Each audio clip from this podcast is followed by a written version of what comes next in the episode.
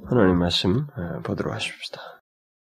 에베소서 4장, 에베소서 4장 2절과 3절, 2절과 3절 우리 같이 읽도록 하십시다. 에베소서 4장 2절과 3절 다 같이 읽겠습니다. 시작.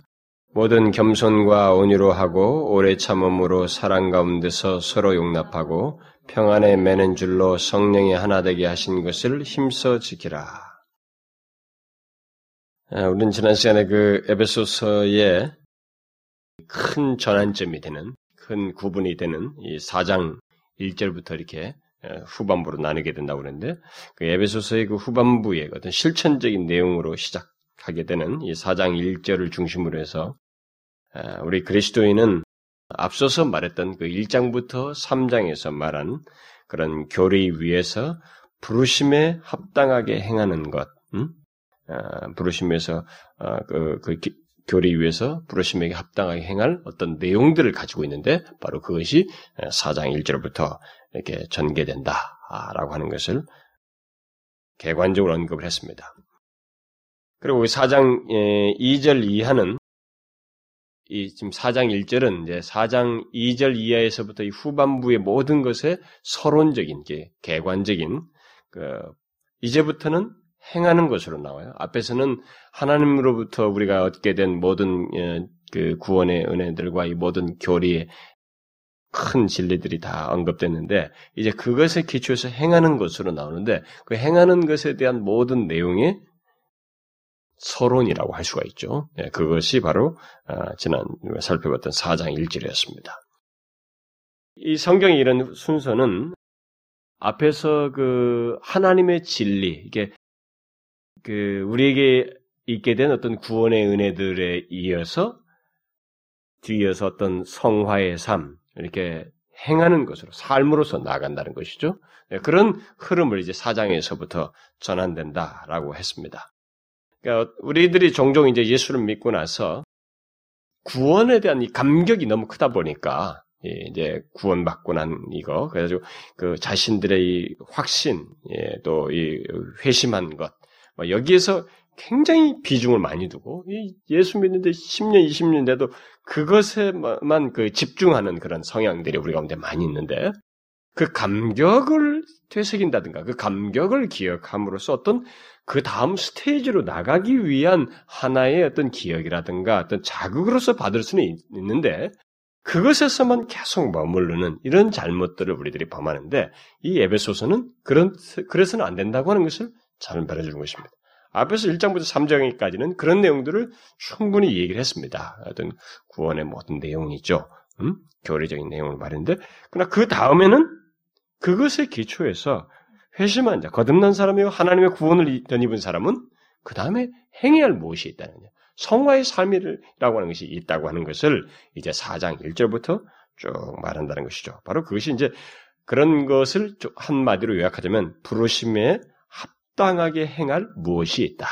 음? 그래서 이제 여기서 4장 2절 이하부터는 부르심에 합당하게 행하는 것이 무엇인지를 세분화해서 어, 상세하게 설명을 한다라고 그랬습니다. 그래서 이제 우리는 오늘부터 어, 하나님의 부르심을 받은 우리들이 그 부르심에 합당하게 행하는 것이 무엇인지를 그 1장부터 3장의 내용에 해당하는 그, 어, 그 거기에 해당된 어떤 그리스도인으로서 그 살아야 어떤 실천적인 삶이 무엇인지를 이제부터 어, 살피게 될 것입니다. 이것은 또 하나의 긴 여행이 되겠어요. 우리가 지금까지 3장까지 살펴본 내용 못지않게 지금 4장부터 살펴볼 내용도 하나의 긴 여행이 되겠습니다. 그러나 그 내용은 어, 우리들이 살아야 할 삶을 조명해주고 그 길을 비추는 최고의 내용들이에요. 하나님의 백성들이 구원받은 백성들에게는 또 다른 어떤 이제 그 다음부터 있어야 그, 그들에게 독특한 삶이라고 있다, 삶이 있다는 것이죠. 근데 그 삶이 어떤 것이어야 하느냐라고 하는 것을 가장 명확하게 잘 정리해주고 우리에게 조명해주고 있는 비추는 그 말씀이 바로 이 에베소서 4장 이하의 말씀들이에요. 상당히 체계적으로 잘 기록되어 있습니다. 어느 성경 못지않아 어느 성경에서도 볼 수 없을 만큼 아주 정교하게 아, 구조를 잘 가지고 우리에게 있어야 할 삶이 어떤 것인지를 상세하게 묘사해 주고 있습니다. 따라서 이제 이제부터 어, 그 어떤 말씀을 우리가 이제 접하든지 음, 그 모든 말씀은 우리를 부르신 하나님의 부르심에 합당하게 행하는 것들을 말하고 있다고 하는 것을 염두에 두셔야 됩니다. 항상 이 생각을 하셔야 됩니다. 이제 4장 2절부터 살피는 모든 내용을 여러분들이 볼 때마다 어떤 내용을 접하든지 그 내용은 항상 생각해야 됩니다. 나를 부르신, 나를 부르신 그 하나님께서 나를 부르신 그 부르심에 합당한 그 부르심에 어울리는 삶의 삶으로서 이런 말씀을 하고 있구나. 라고 하는 것을 항상 기억하면서 이 4장 2절 이하의 내용들을 보아야만 합니다. 이것은 우리에게 어울리는 삶으로서 말하고 있습니다. 부르심을 받은 우리들에게 있어야 할 삶으로서 다 말하고 있는 것입니다. 그러면 우리들이 하나님의 부르심에 합당하게 행해야 할 그 첫 번째 내용이 어, 무엇인지 보도록 하십시다.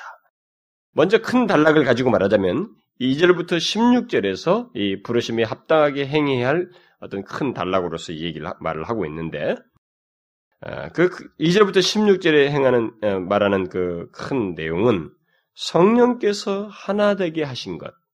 다시 말해서 교회의 일체성을 힘써 지키라고 하는 것을 어, 말을 하고 있습니다. 그게 핵심 내용이에요. 2절부터 16절.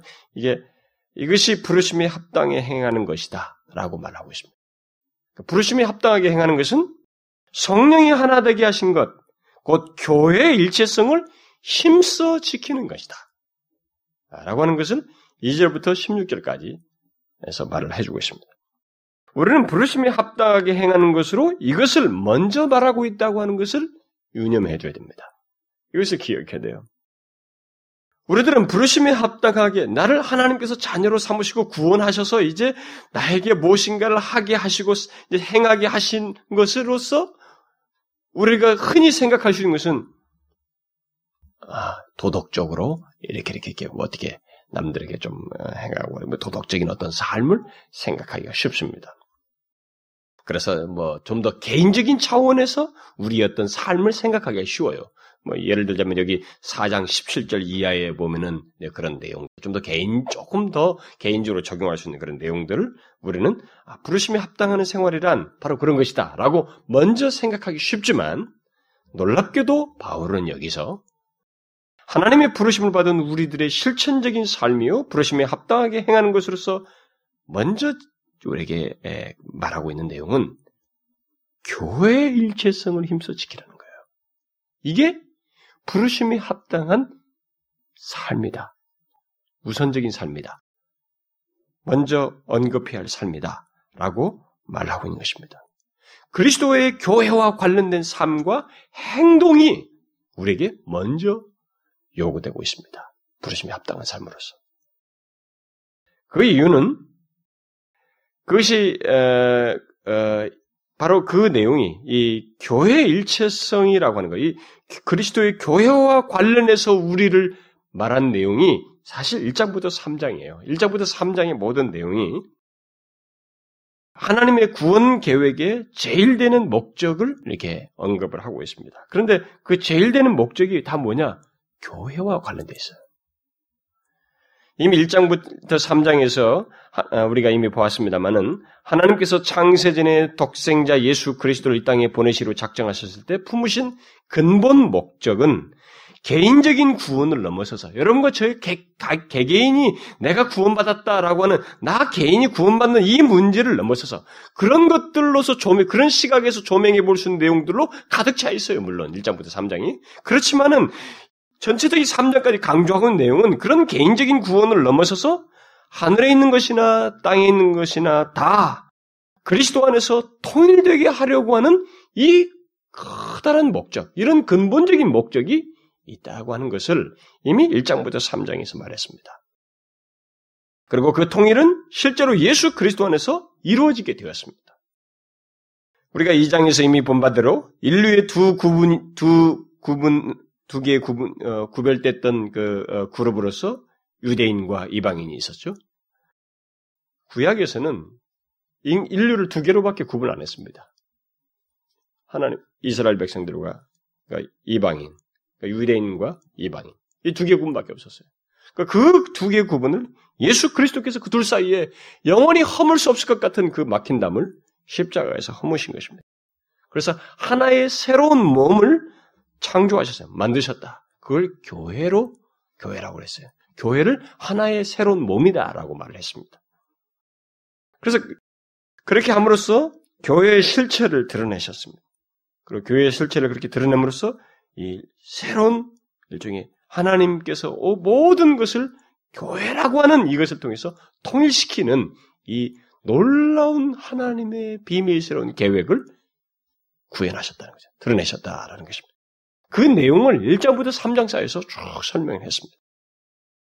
그 통일을 이루시는 하나님의 계획은 3장 5절 이하에서도 말한 바대로 그 이전 세대에는 나타나지 아니한 비밀이었습니다.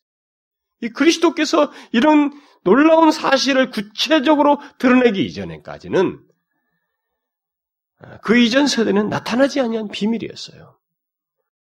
그리고 하늘의 정사와 권세들에게조차도 놀랄만한 하나님의 지혜였던 것입니다. 그들조차도 놀랄 사실이었던 것입니다.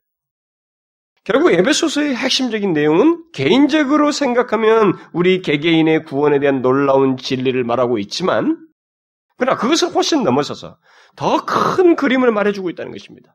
곧 그리스도 안에서 통일되게, 통일되게 하려는 하나님의 계획을 이 에베소서는 아주 중요한 주제로 핵심적인 내용으로서 어, 말을 해주고 있습니다.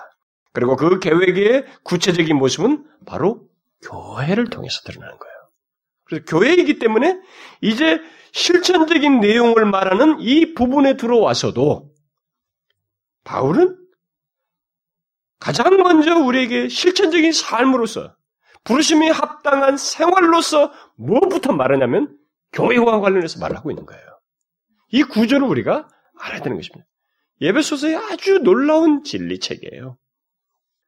여러분이 이것을 잘 이해한다면 제가 이런 부분에서 이미 여러 차례 언급을 했습니다만은 에베소서의 이 사실을 여러분들이 잘 이해하게 되면 여러분들은 아주 큰 비밀을 아는 것입니다. 성경을 아주 놀랍게 통찰해 볼 수 있는 그리고 이 모든 구원의 역사를 여러분들이 놀랍게 볼 수 있는 아주 큰 그림을 이해하게 되는 것입니다. 보게 되는 거예요. 에베소서는 분명히 우리의 구원의 영광과 축복을 가장 탁월하게 묘사하고 있습니다. 그러나 그것은 숲속에 구원의 개인적인 구원의 차원에서 보면은 일종의 숲, 숲속에서 도 나무밖에 못 보는 거예요. 전체적으로 숲을 전체적으로 보는 이 그림은 결국 이 구원 계획 속에서 나타내시고자 하는 하나님의 근본 목적이 드러나는 교회를 보는 거예요. 교회. 예배소에서 나오는 이 교회에 대한 하나님의 비밀, 그 지혜를 보는 것입니다. 이것을 보면 하나님께서 창세전부터 품으신 계획, 그리고 그것을 최종적으로 이루시고자 하는 큰 그림이 전체 보여지는 거예요. 그걸 보면 인류 역사는, 이 모든 역사는 무엇에 의해서 진행되는지, 어떻게 방향을 가고, 무엇을 목표로 하고, 무엇을 그리고 있는지를 보게 되는 것입니다. 탁월한 얘기예요. 이것은 아주 놀라운 진리를 얘기하는 것입니다. 여러분 지금까지 인류 역사에 수많은 제국들이 일어났잖아요. 여러분들이 제국들이 다 사라지잖아요. 다 사라지죠? 그런데 소위 하나님의 제국, 하나님의 나라는 영원하고 있습니다. 그렇죠? 구약에서부터 하나님 나라의 불씨가 있었고, 그것의 모형으로서 이스라엘에 있었고, 결국 예수 그리스도에서 구체적으로 하나님 나라가 이제 이 땅에 들어와서 확장해 나가는, 하나님 나라가 완성될 하나님 나라를 향해서 나가는데, 지금까지 수도 없이 교회를 잔멸하려고 했지만 이 하나님 나라는 이 땅에 임한 하나님 나라는 아직 완성된 하나님 나라가 있지만 이 땅에 임한 하나님 나라는 사라지지 않습니다.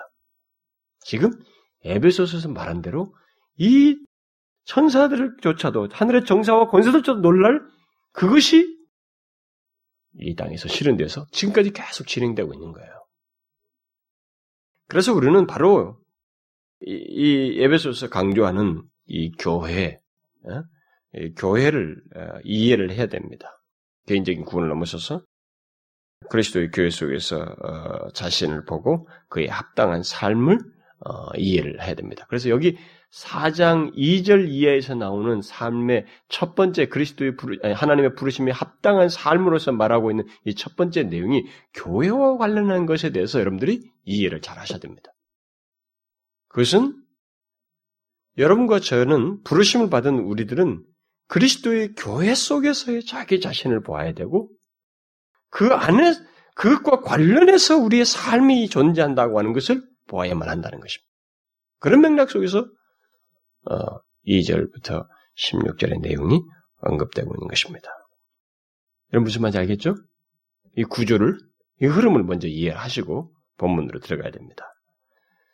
그런, 그, 그런 맥락에서 2절부터 16절의 에, 내용이 에, 우리에게 주어지고 있는데, 에, 우리를 부르신 그 부름에 합당하게 행하는 것은 이 어떤 교회의 일체성을 힘써 지키는 것과 관련된 삶이다.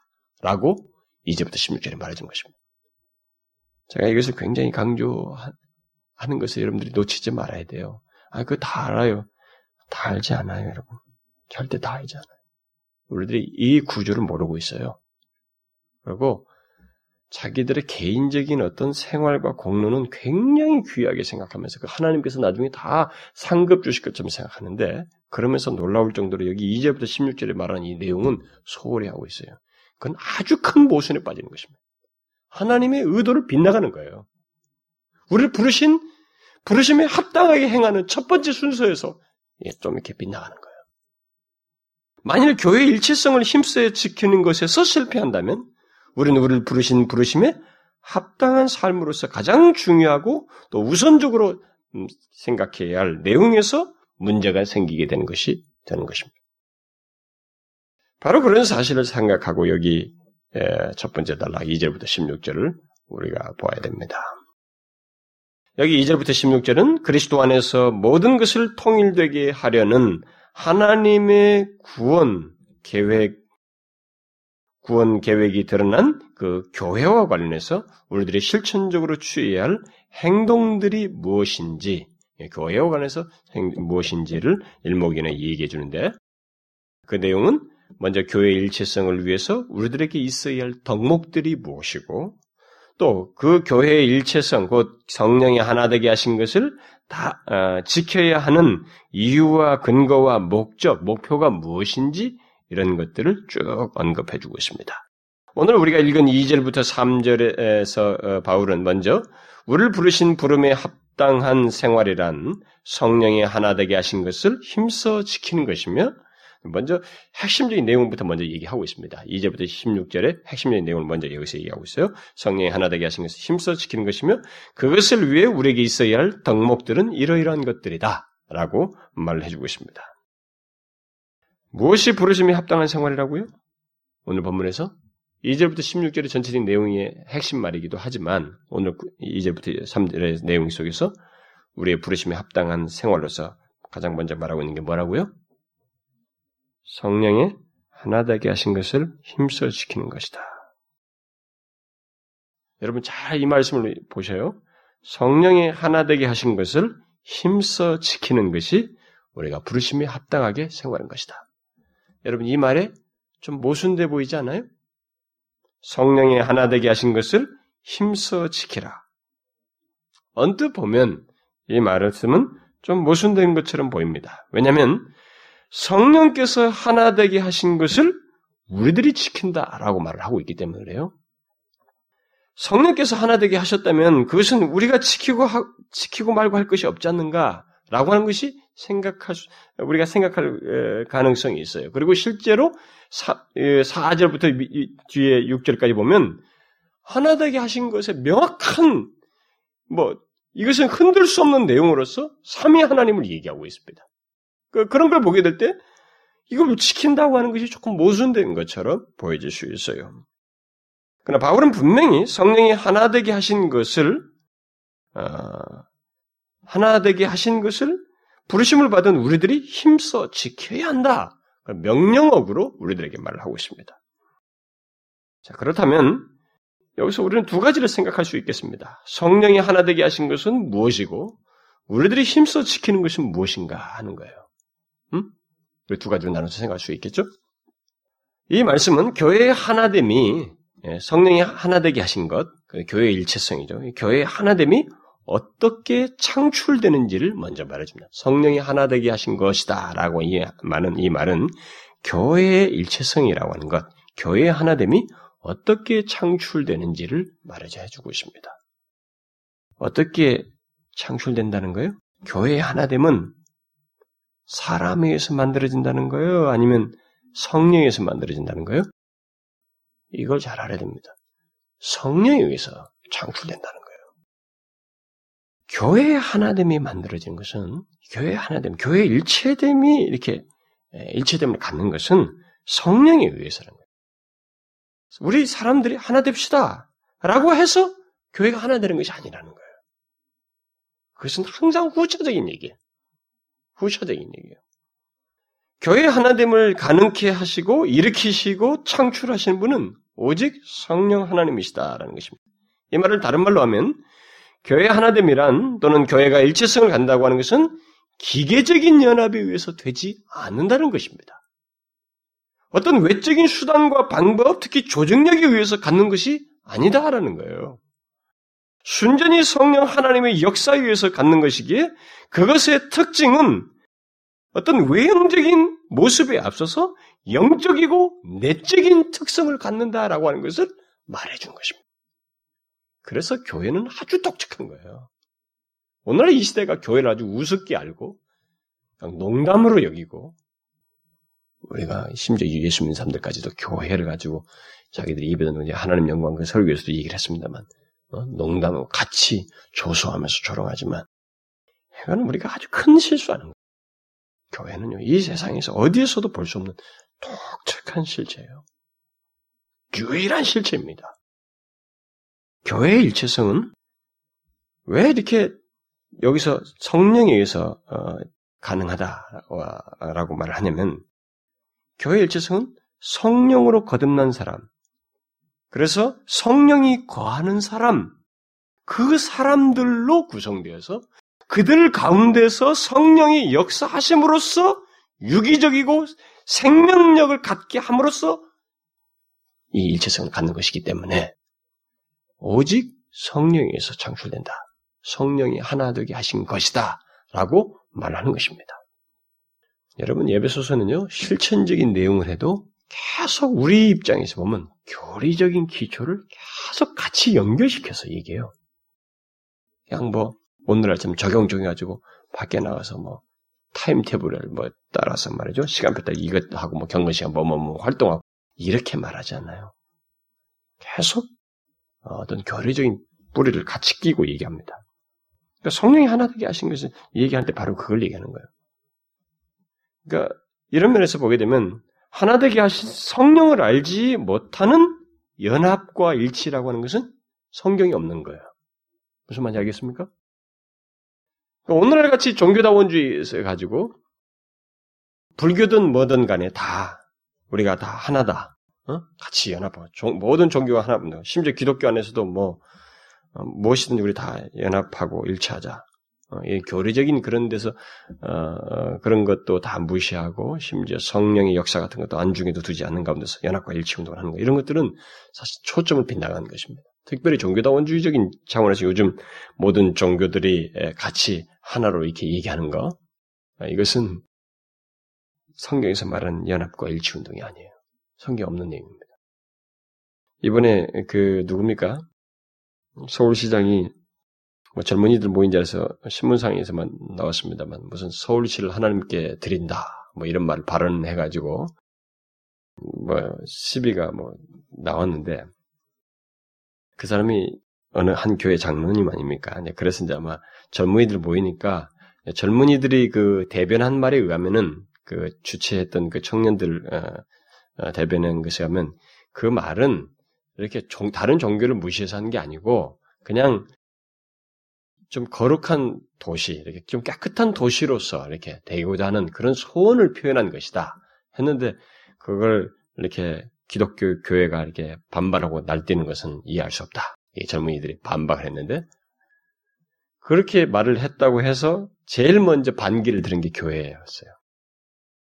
이거 다른 다른 단체가 아니고 교회 안에서 반기를 들었어요. 가지고 사과해라 시장은, 응? 서울시장은 다른 종교들 앞에 사과해라. 이렇게 누가 요구했냐면 우리 여기 교회 협의회 무슨 총무 어떤 목사가 요구를 했습니다. 저는 모르겠어요. 근데 공인이 그런 말을 한 것은 좀 조심해야 된다. 뭐 이런 것은 생각할 수 있을 것 같습니다. 근데 그런 것들을 제일 먼저 지적하고 나온 이 사람도 저는 큰 문제가 있다고 생각이 돼요.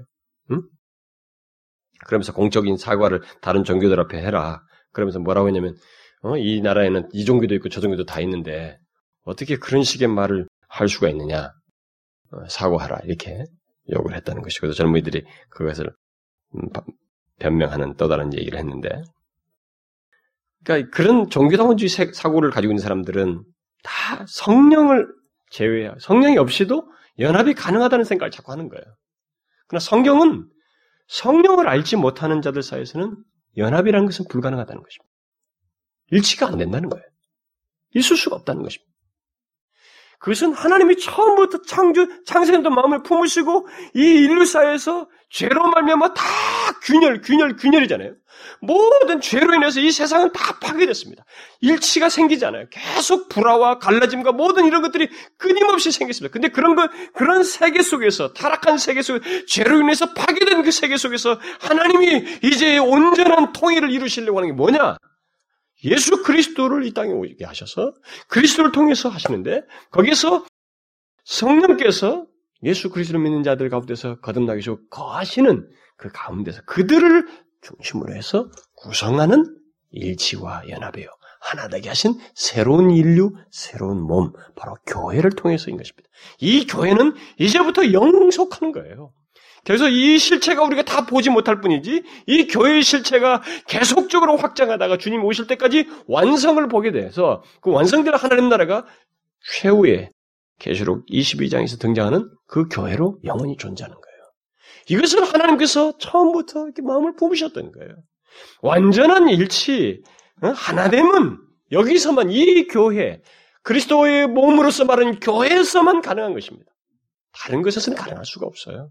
성령을 알지 못하는 자들 가운데서 성령이 거하시지 않는 자들 가운데서 연합과 일치라고 하는 것은 다 외형적인 얘기들이에요. 불가능한 얘기입니다. 교회는 이 세상과 같은 방식으로 연합되고 일치될 수 없습니다. 성령께서 성경에서 이 하나됨을 말할 때 성령의 사역을 전제한 것이기 때문에 성령이 거하시는 자들만이 참여하고 경험할 수 있는 내용으로서 하나됨을 얘기하는 거예요.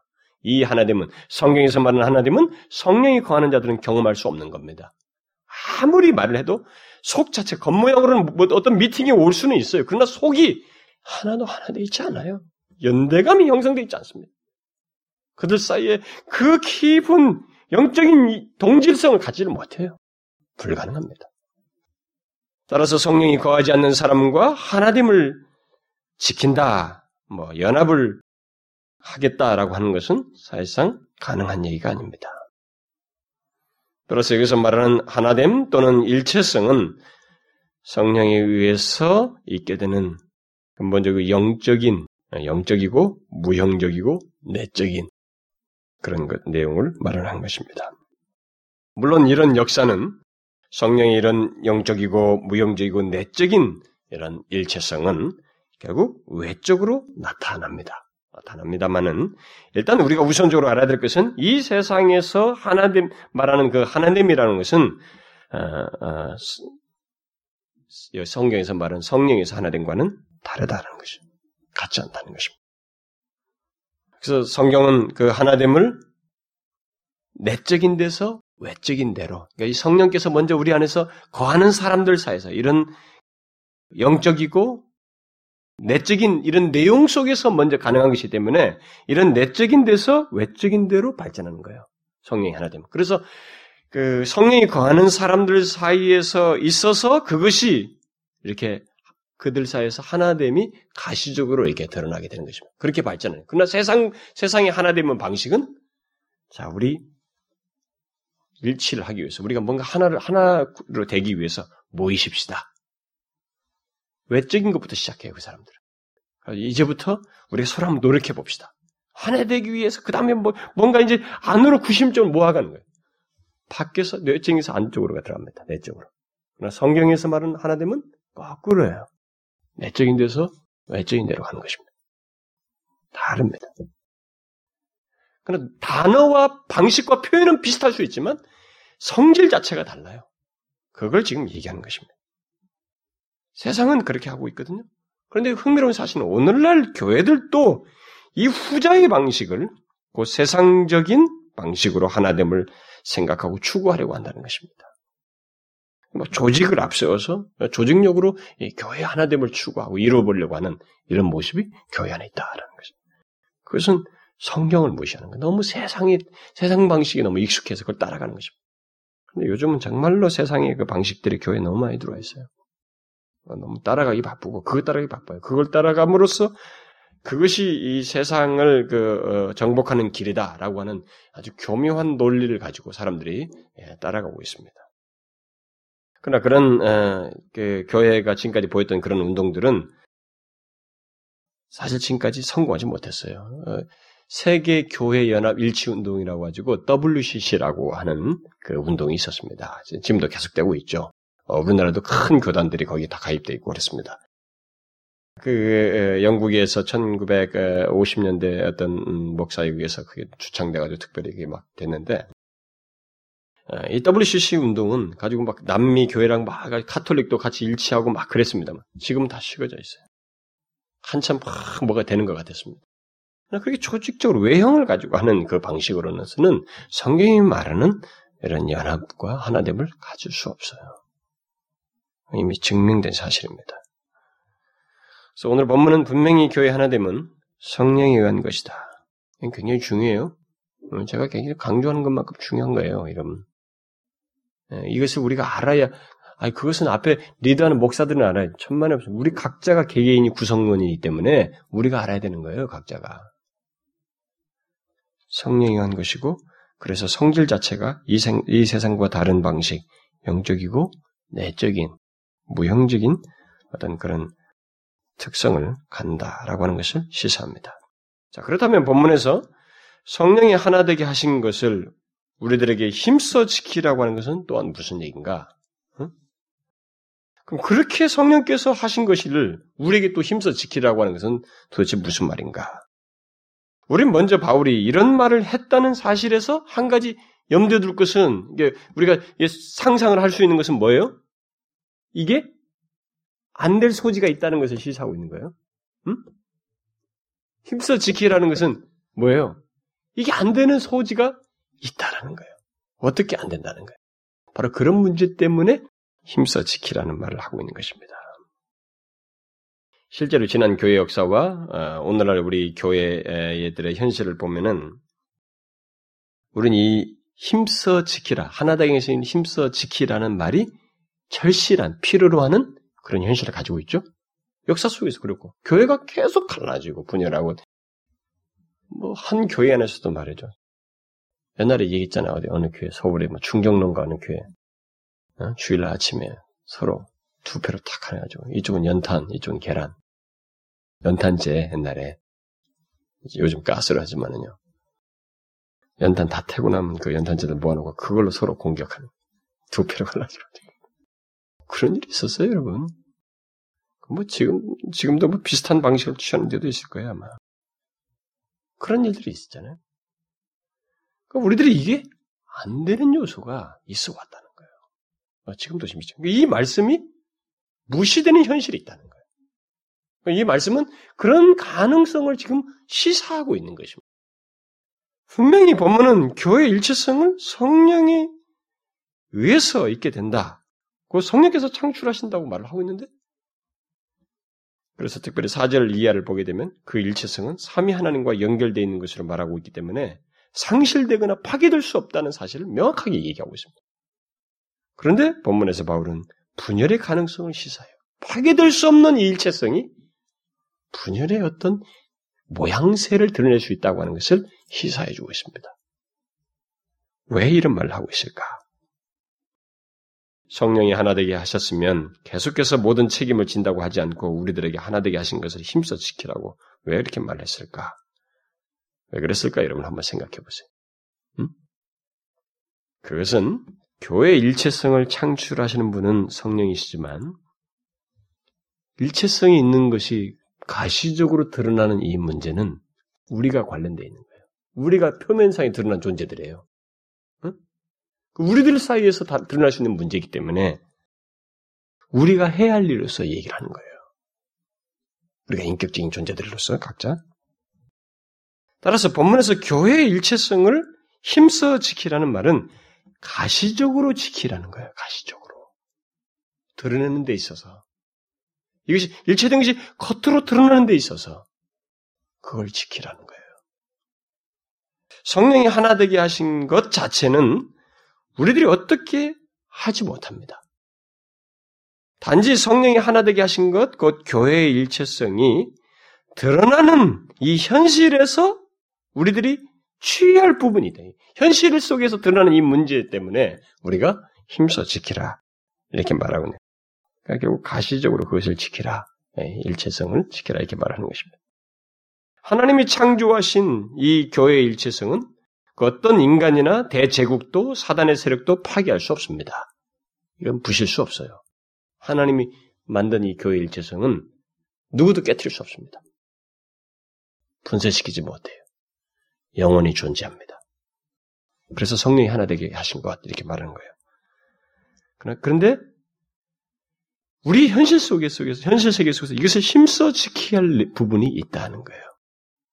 예를 들자면 이것을 이해하기 쉽게 하기 위해서 어떤 한 가정에 어떤 부부가 이제 결혼했어요. 예, 결혼해가지고 아이들을 낳았습니다. 이 아이들이 다 자랐어요. 뭐 청년되고 시집갈 때가 다 됐습니다. 그렇게 자, 자라났어요. 가지고 몇, 온 가족이 다 있습니다. 이 가족은 이 두 부부가 결혼해서 낳은 자식들이고 서로가 연결된 혈육 관계이기 때문에 여기는 가족입니다. A, B, C 모두 다 가족이에요. 그렇죠? 응? 모두가 가족이에요, 여기는. 이것은 누구도 부시지 못해요. 그나 여기서 호적 파겠어 해도 서류상 팔지는 모르지만 그 사실만큼은 부인할 수가 없어요. 그렇죠? 사실은 부인하지 못합니다. 이들은 영원히 가족이에요.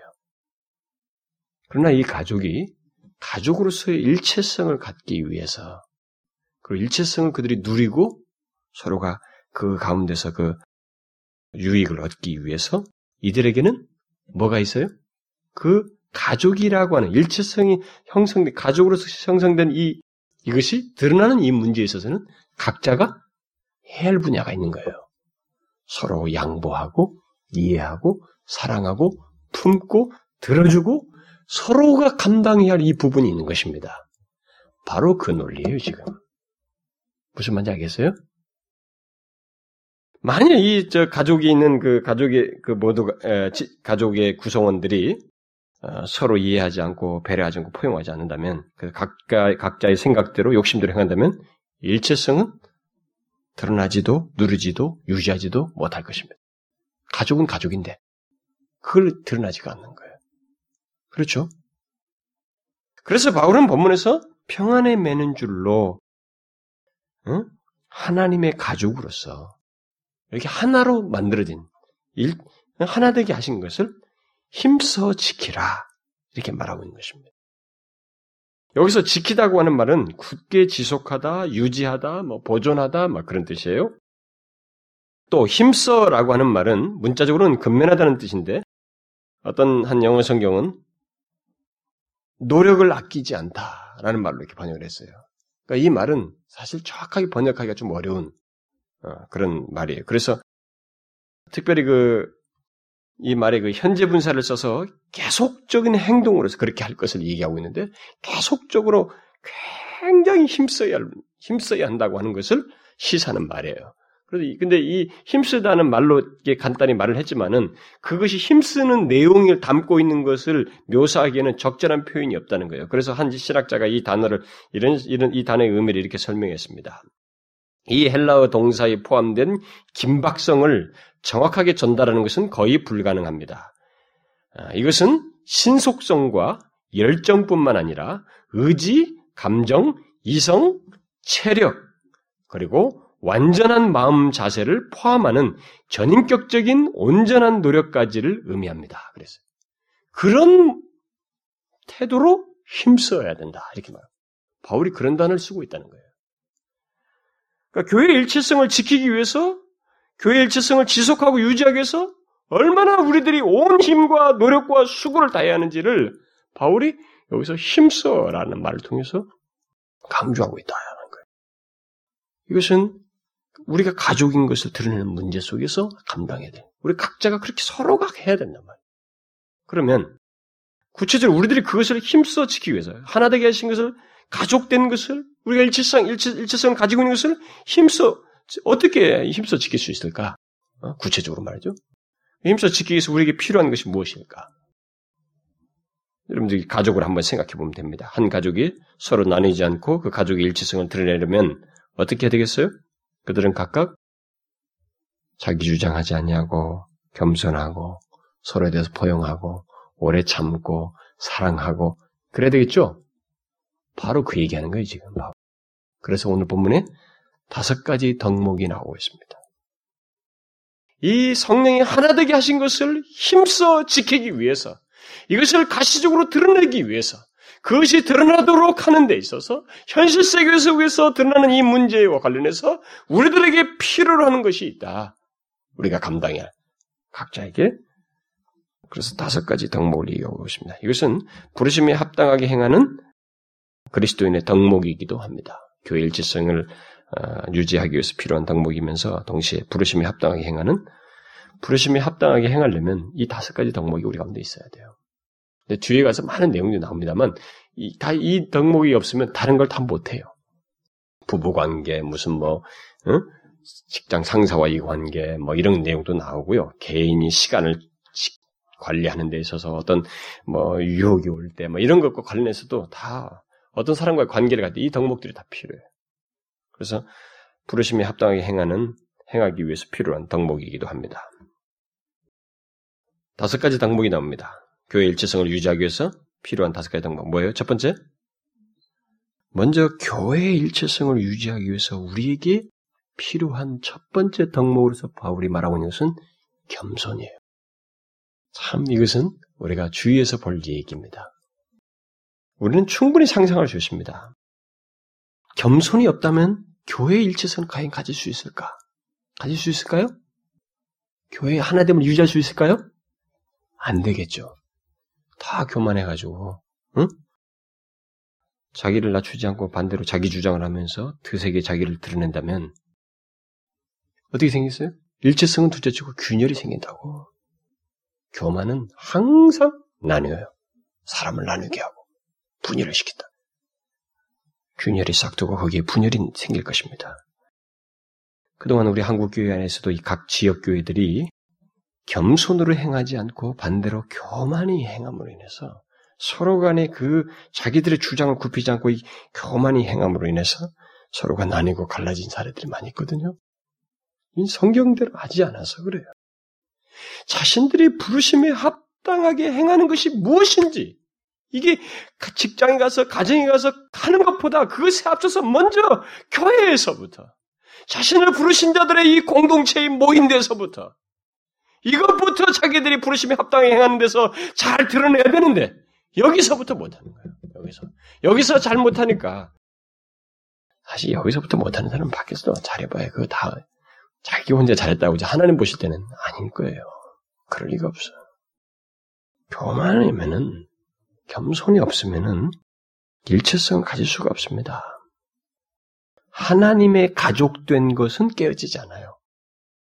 다른 교회도 어, 이렇게 교회가 분열돼도 그, 그, 거기 그 사람들은 다 하나님의 가족이에요. 그러나 가족들 사이에서도 여러분 말하고 있는 가족 있잖아요.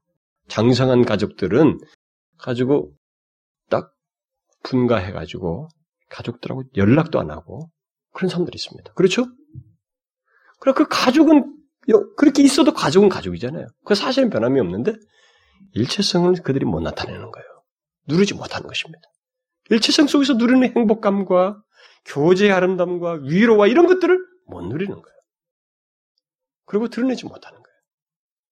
우리가 이런 사실을 알고 한 공동체 안에서 교회의 일체성을 나타내기 위해서 우리 또한 겸손해야만 합니다. 겸손만큼 화합을 위해서 필요한 것도 없습니다.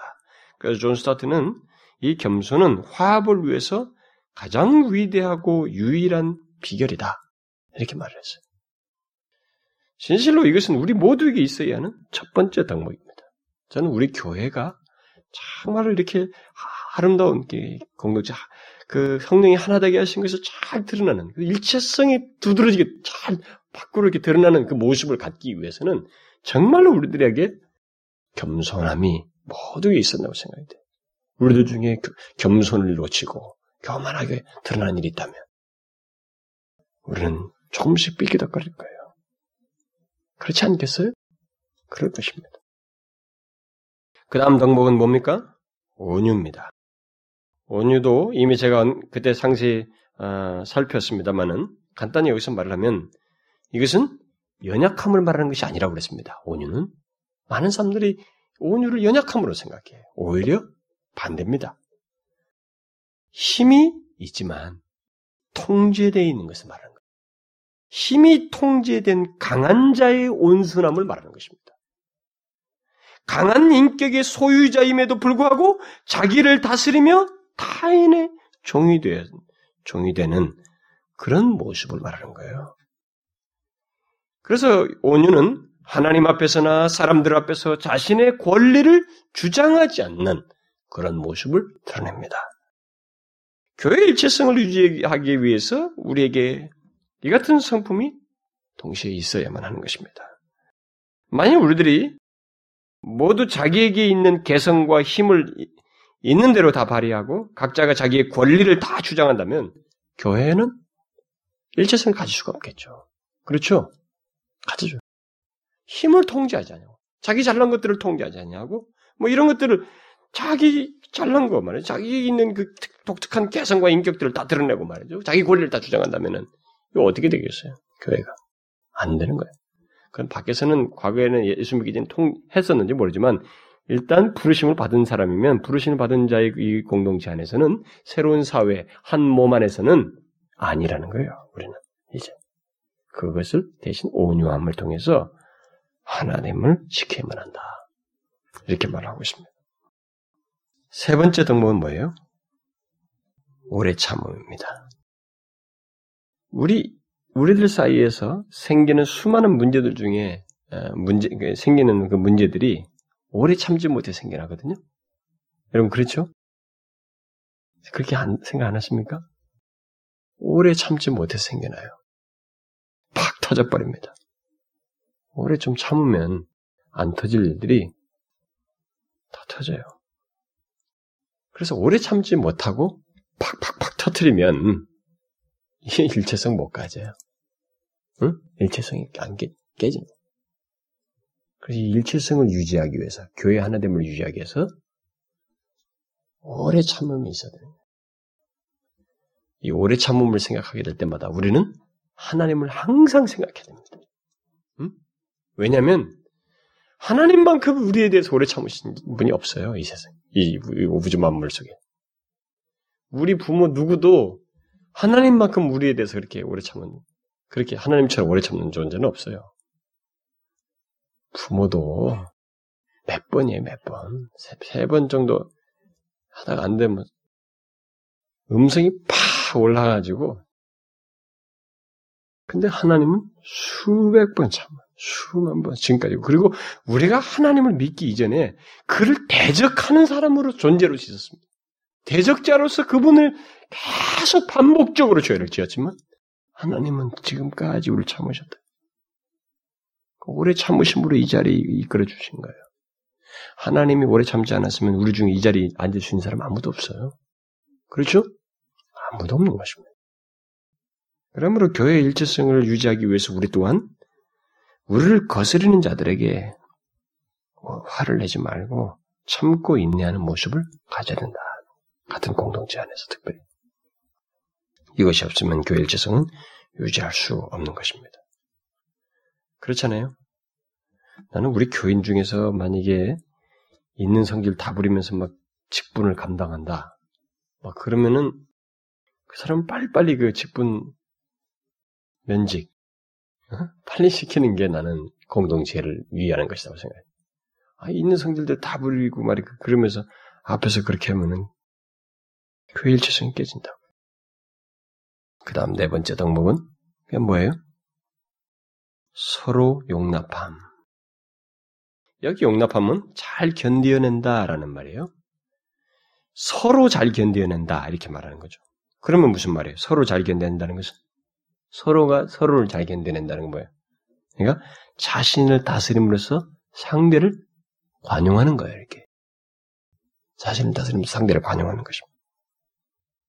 교회 일체성은 교회 일체성을 힘써 지키는 것은 저절로 되지 않습니다. 이 자신을 다스리면서 상대를 관용해줘야, 품어줘야만이, 받아줘야만이 되는 거예요. 안 받아주면 우리는 연약자, 연약한 사람들이거든요. 어느 때든지 우리는 실수할 수 있어요. 응? 실수할 수 있습니다. 우리들끼리는. 아무리 하나님께서 부르신 자들이지만 아직까지도 불완전한 모습들을 다 가지고 있고 이 옛 본성들이 남아 있고 이 죄성들이 남아 있어서 우리들은 실수할 수 있습니다. 근데 그런 것들을 그때마다 계속 공격하고 받아주지 않으면 일체성을 가질 수가 없는 거예요. 그러니까 성경은 대단히 놀라운 거예요. 이런 면에서 보면요. 적극적인 면에서도 그렇고 수동적인 면에서도 그렇고 모든 면에서 어? 내, 내 쪽에서 나가는 것에도 그렇고 저쪽으로 받아주는 데서도 그렇고 다 그 양면에서 우리가 수고를 해야 일체성을 가질 수 유지할 수 있다는 거예요. 응? 무슨 말인지 알겠습니까? 그래서 우리는 서로 용납하는 각자의 수고가 있어야만 합니다. 그리고 마지막으로 교회 일체성을 힘써 지키는 지키기 위해서 우리에게 있어야 할 덕목은 사랑입니다. 사랑은 그리스도인의 덕목의 처음이요 마지막이에요. 마지막이라고. 항상 처음이고 마지막이라고 말할 수 있습니다. 그것은 우리가 영원한 하나님 나라에서도 이 사랑에 관한 한 절절 넘치도록 우리가 베풀며 받고 나누는 그런 모습을 가질 뭐, 어, 우리의 중요한 덕목인데 여기서도 지금 마지막에 그것을 언급을 하고 있습니다. 사랑은 모든 것을 포함하는 덕목 중에 덕, 덕목입니다. 최고의 덕이죠. 사랑은 우리 그리스도인들이 하나님의 사랑을 받음으로써 알고 소유하고 나타나게 되는 것입니다. 특히 우리는 그 사랑이 어떤 사랑인지를 독생자를 보내신 하나님을 통해서 십자가에 달리신 예수 그리스도를 통해서 분명하게 보고 깨닫고 그 혜택을 누린 사람들입니다. 거기서 우리는 하나님의 사랑을 본 사람들이에요. 교회 일체성을 드러내기 위해서 우리들은 바로 이 사랑을 드러내야만 하는 것입니다. 이 사랑. 사랑에 대해서 너무 우리가 많이 들어서 이 단어에 대해서 심각하게 생각할 어, 성향이 있겠지만, 경향이 있습니다만은, 그래서 제가 요한일서 강의하면서 사랑이라는 단어가 너무도 많이 나와서, 그 말할 때마다 제가 그것을 계속 주지를 시켰습니다만은, 그럼 우리들이 많이 나오는 것만큼 의외로 우리가 멀 수 있다는 걸 알아야 돼요. 사람들은 자기가 익숙한 것에 대해서 더 소홀하는 경향이 있습니다. 익숙한 것에 대해서. 그래서 여러분 시험 문제도 보면 옛날에 그 뭐 무슨 시험 문제잖아요. 여기 대학 입학고시 같은 거볼 때도 쉬운 것을 틀린 때가 있어요. 응? 어려운 것을 틀린 게 아니라. 그러니까 우리들은 익숙한 것에 대해서 너무 경솔하거든요. 기독교인의 우리 그리스도인의 삶에 있어서 사랑 문제에 있어서 우리가 의외로 취약할 수 있습니다. 안다고만 생각, 관념적으로만 가지고 있지 실천에서는 취약점을 드러낼 수가 있어요. 그러나 여러분 우리에게 있어서 만약 사랑이 없으면 우리는 우리가 우리에게 베풀어진 사랑을 소홀히 여기거나 무시하거나 그것을 싱겁게 생각하고 있다는 거예요. 아주 가볍게 다루고 있다는 것을 말해주는 것입니다. 그 사랑을 받은 사람이 사랑을 제대로 하게 돼 있거든요. 원래. 그렇게 생각할 수 있어요. 그리스도의 사랑, 나 자신을 위해서 있게 된 베풀어진 하나님의 사랑이 얼마나 큰지를 자기가 모르기 때문에 사랑에 대해서 잘 못하는 거예요. 지체들에게, 다른 성도들에게. 교회의 일체성을 지키기 위해서 이 사랑이 우리에게 꼭 있어야 되는 것입니다. 지금까지 우리가 말한 이 다섯 가지 덕목은 우리 그리스도인들이 하나됨을 현실 속에서 드러내고 유지하는 유지하고 드러내, 드러내는 데 있어서 꼭 필요한 기초속들입니다. 이것들이 없다면 하나됨은 지킬 수 없어요. 유지할 수 없습니다. 여러분 가만히 생각해 하나만 빠져도 없어요. 더 첨가할 수도 있겠지만 최소의 이 다섯 가지 중에서 어느 하나만 빠져도 안 됩니다. 1장에서부터 3장 사이에 언급된 그 영광스러운 구원과 하나님의 그 영광스러운 구원의 계획인 교회 속에 우리를 포함시켜서 두었다고 하는 이 진리를 접하고 그것에 그 해당자인 해당자로서 결국 부르심을 받은 자로서 우리들은 이 다섯 가지 성품을 가지고 평안에 매는 줄로 쉽게 말해서 평화를 깨뜨리지 않으려는 마음으로 교회의 일체성을 위해 힘써야만 한다. 우리의 부르심은 부르심이 합당한 생활은 바로 이것이다. 부르심이 합당한 생활로서 가장 중요하고 우선적인 것은 바로 이것이다.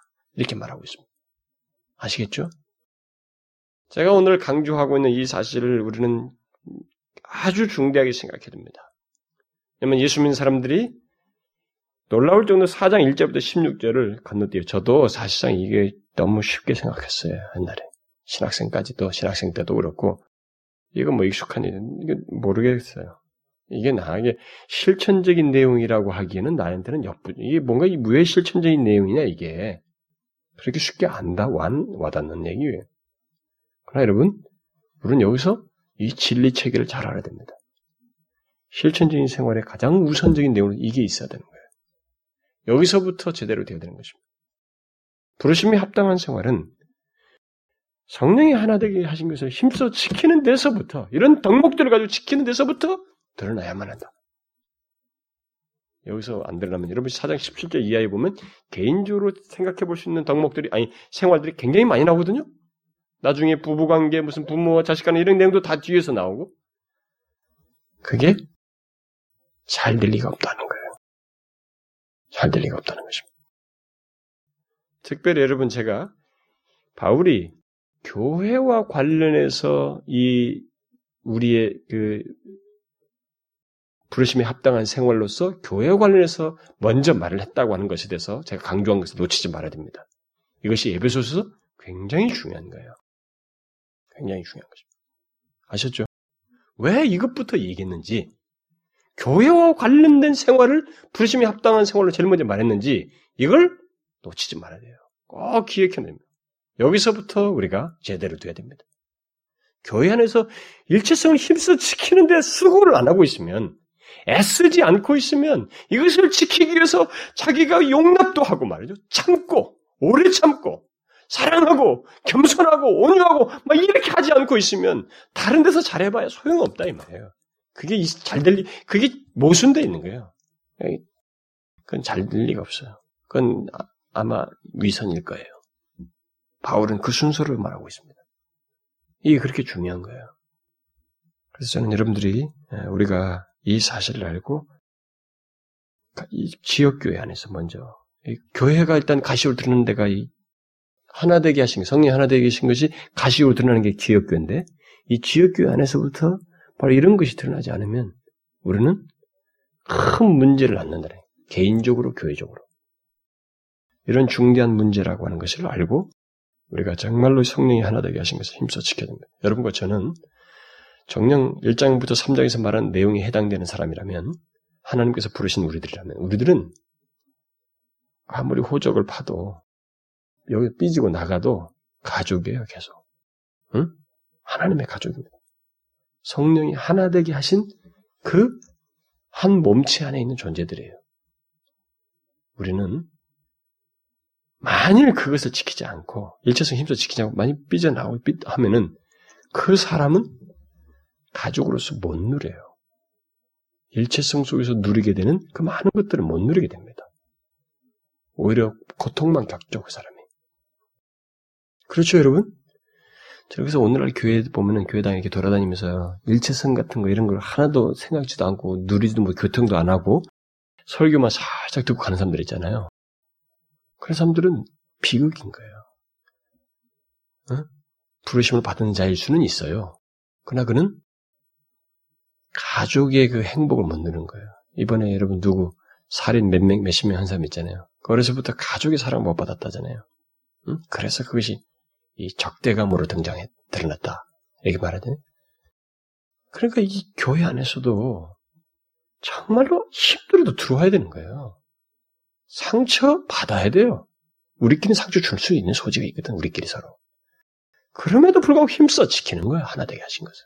그런 거 다 감안하고 그런 것이 있으니까 서로 용납하고 이렇게 말한 거예요. 그런 것이 싫다 하면서 다 나오고 가서 설교나 탁 듣고 싹 사라지고 가족일 수는 있지만 그는 하나님의 가족의 풍성함과 그 은혜의 영광스러움을 못 누려요. 그리고 하나님이 주신 가족으로서 부르신 그 의무를 충실히 행치 못하는 자로서 사는 것입니다. 그런 바보는 하지 말아야 된다. 무슨 말인지 알겠죠? 저는 그런 비극스러운 신자들이 우리 한국에 많은 것이 너무 아쉬워요. 큰 교회는 상당히 많다고 그러거든요. 너무 아쉽습니다. 교회란 단어가 요즘은 사람들이 오해가 돼 있어가지고 이런 진리 체계에 따라서 모르고 교회를 상당히 오해를 해가지고 이 단어 자체를 아주 부정적인 단어로 이해하고 있어요 사람들이. 교회 하면 별로 그게 틀린 거예요. 교회도 모르고 있으면 교회가 무엇인지도 모르면서 사단의 종로로 타듯이 말, 사단의 속임수에 빠져가지고 못 누리고 있는 것입니다. 그래서 저와 여러분은 꼭 성령이 하나 되게 하신 것을 힘써 지키는 자들이야만 합니다. 아시겠죠? 저는 우리 공동체가 다 듣지 못해서 아쉽습니다만 여기 들은 여러분들은 우리는 성령이 하나 되게 하신 것 안에 포함된 사람들이잖아요. 그럼 우리가 할 수 있는 본부는 힘써 지키는 거예요. 다섯 가지 덕목을 가지고 힘써 지키는 것입니다. 그게 우리가 해야 할 일이에요. 그게 부르심에 합당한 생활입니다. 기도합시다. 하나님 아버지, 우리를 부르신 그 부르심에 합당하게 행하는 가장 우선적이고 먼저 우리에게 있어야 할 삶이 교회와 관련해서라고 하는 사실을 알고 그 성령이 하나 되게 하신 것을 교회 일체성을 힘써 지키는 것이라고 하는 것을 아, 분명히 주님께서 말씀하셨지만 거기에 대해서 우리가 너무 소홀하고 아는 것이 적어서 경시하였던 것을 용서하여 주시옵소서. 하나님 우리의 부르심에 합당한 첫 번째 우선적인 생활로서 교회 일체성을 힘써 지키는 것이라고 하는 것을 잊지 않냐고 우리의 삶 속에서 계속 드러내며 아, 여기에서 먼저 우리가 온전한 삶을 갖는 저희들이 되게 하여 주옵소서. 성령이 하나 되게 하신 것을 힘써 지키기 위해서 우리에게 겸손과 온유와 오래 참음과 서로 용납함과 사랑 그런 덕목을 가지고 그런 성품을 드러내기를 소원합니다. 우리에게 많은 부족이 있습니다. 주여 도와주시옵소서. 하나님 하나님께서 우리에게 베푸시는 그런 성품들을 기억함으로써 우리가 그런 것들을 잘 감당할 수 있도록 도와주시옵소서. 그래서 우리 공동체 안에서 이 성령이 하나 되게 하신 것, 교회 일체성을 힘써 지킴으로 정말 그것을 잘 드러내는 저희들 되게 하여 주옵소서. 그렇게 함으로써 교회 머리 대신 그리스도를 높이고 하나님께 영광 돌리는 공동체가 되게 하여 주옵소서. 예수 그리스도의 이름으로 기도하옵나이다. 아멘.